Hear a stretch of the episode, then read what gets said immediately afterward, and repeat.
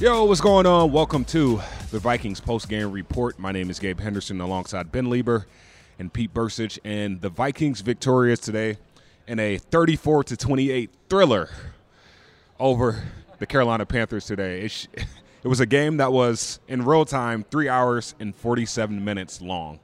Um, we're sitting amazing. in the tunnel right now recording this podcast at, at Bank of America Stadium, and initial thoughts for me is that I can finally breathe, Bercich.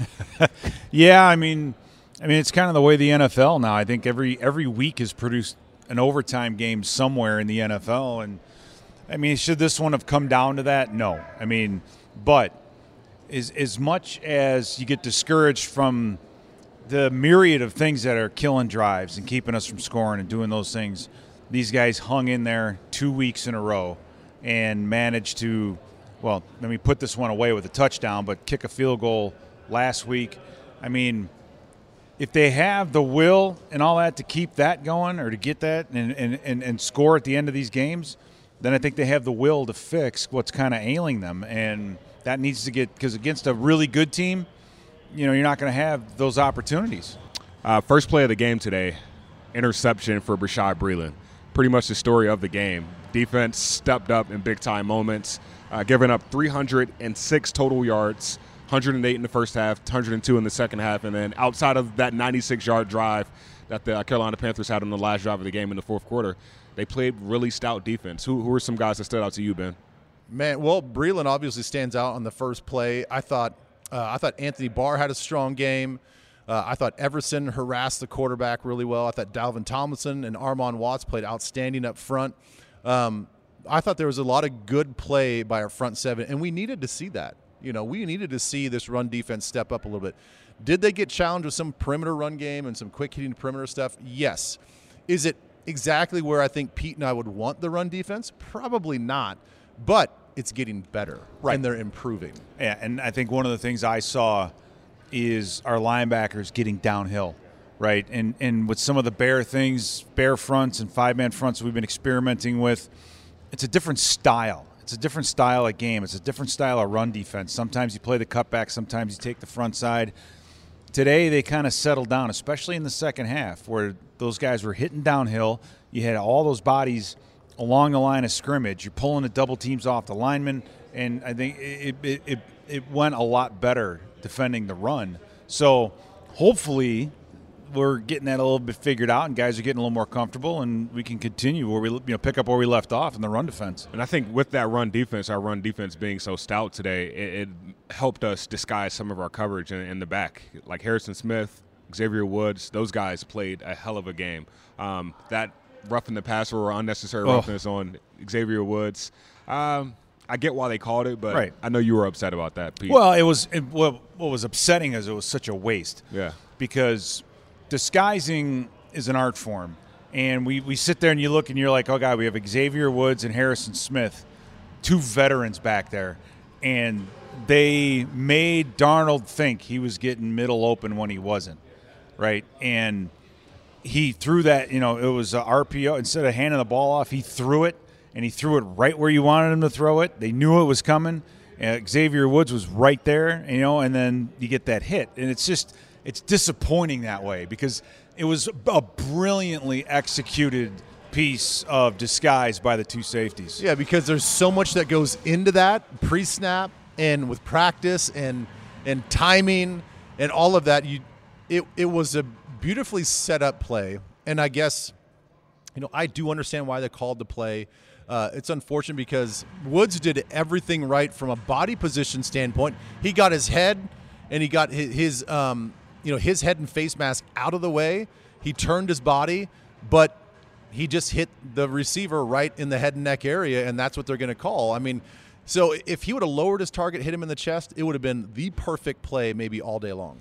Um, the Carolina Panthers only had one drive today. So, of course, they scored twenty-eight points, but they only had one drive today that went longer than thirty-two yards. Well, fifty-five yards. They had the fifty-five yard fourth-quarter drive to start the fourth quarter, and then – they had the last ninety-six yard drive that, you know, they scored it in, went for two, got yeah. the two point conversion. And that drive but, was extended on some fourth downs, by yeah, the way. Exactly. And, and a, you know, and a ball that And the ball that, let's face it, Darnold only threw because he didn't care if he threw an interception. Exactly. Right. I mean, and that's the part with Darnold that's so it's so maddening, and I can understand Carolina fans because the guy can do those things. Right.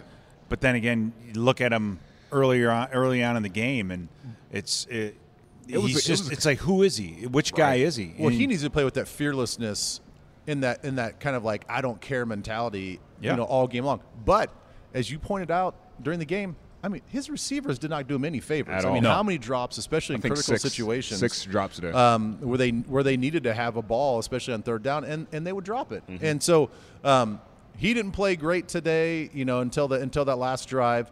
But his receivers had a horrible day. But to go back to that, what ninety-seven yards we gave up on mm-hmm. that final drive in regulation, sixty-six of those yards came on fourth down. Mm. I mean, that just makes you want to. Yeah. That makes you want to dry heave. Yep. Even, I mean, speaking of dry heave, uh, there was a few drives where we had defensive holdings on third down, or there was like a, a bogus penalty like three, on third down. Like three in a row. Yeah, on third down. And it's like yeah. that, that that's what makes you dry heave. But I want to run through uh, the drive summary today. The Minnesota Vikings scored first with a twenty-five-yard field goal. Then the Carolina Panthers returned with a two-yard run for Chub- from Chubba Hubbard. J J fumble on the drive before that led to that four two-yard Hubbard run. Vikings score again with the field goal.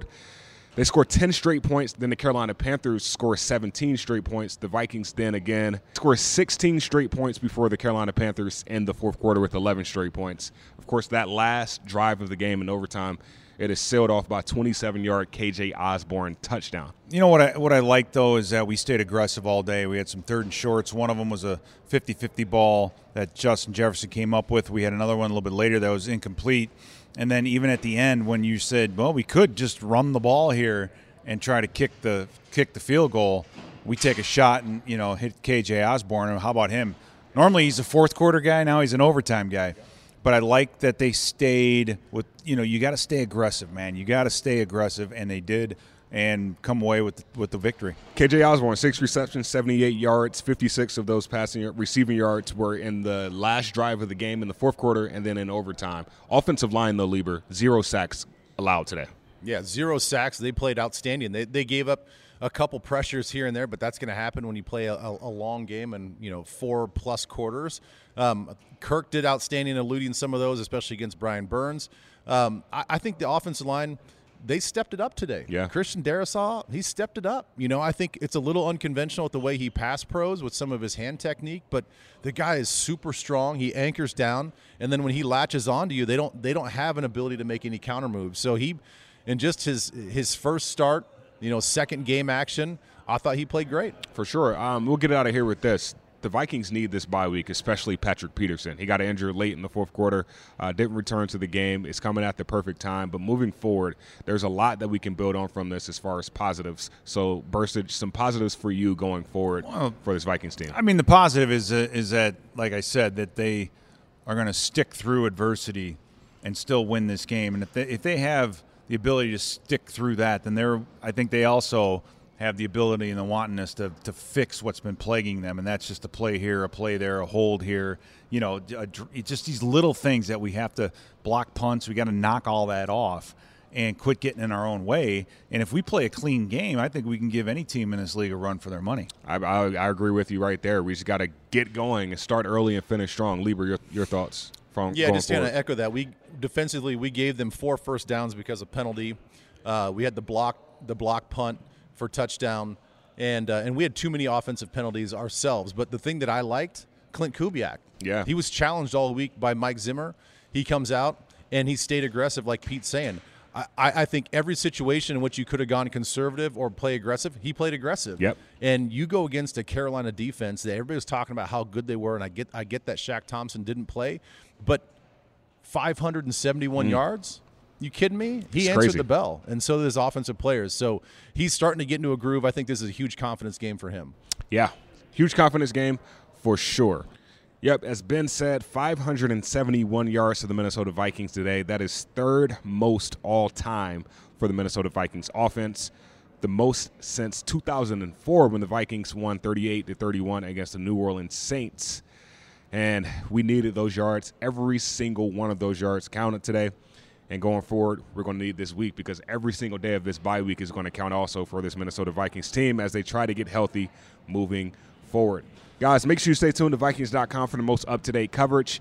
We will have a lot coming from this game coming up this week. Make sure you guys are following us on all of our social media channels. There will be a lot of fresh and creative content coming for you guys on our bye week, and we will get this thing back rolling with the Dallas Cowboys in a couple of weeks. For Ben Leber and Pete Bercich, my name is Gabe Henderson, and this is the Vikings Post-Game Report. Minnesota Vikings victorious again, sitting at three and three with the win over the Carolina Panthers today in overtime, thirty-four to twenty-eight. See you guys in a couple of weeks.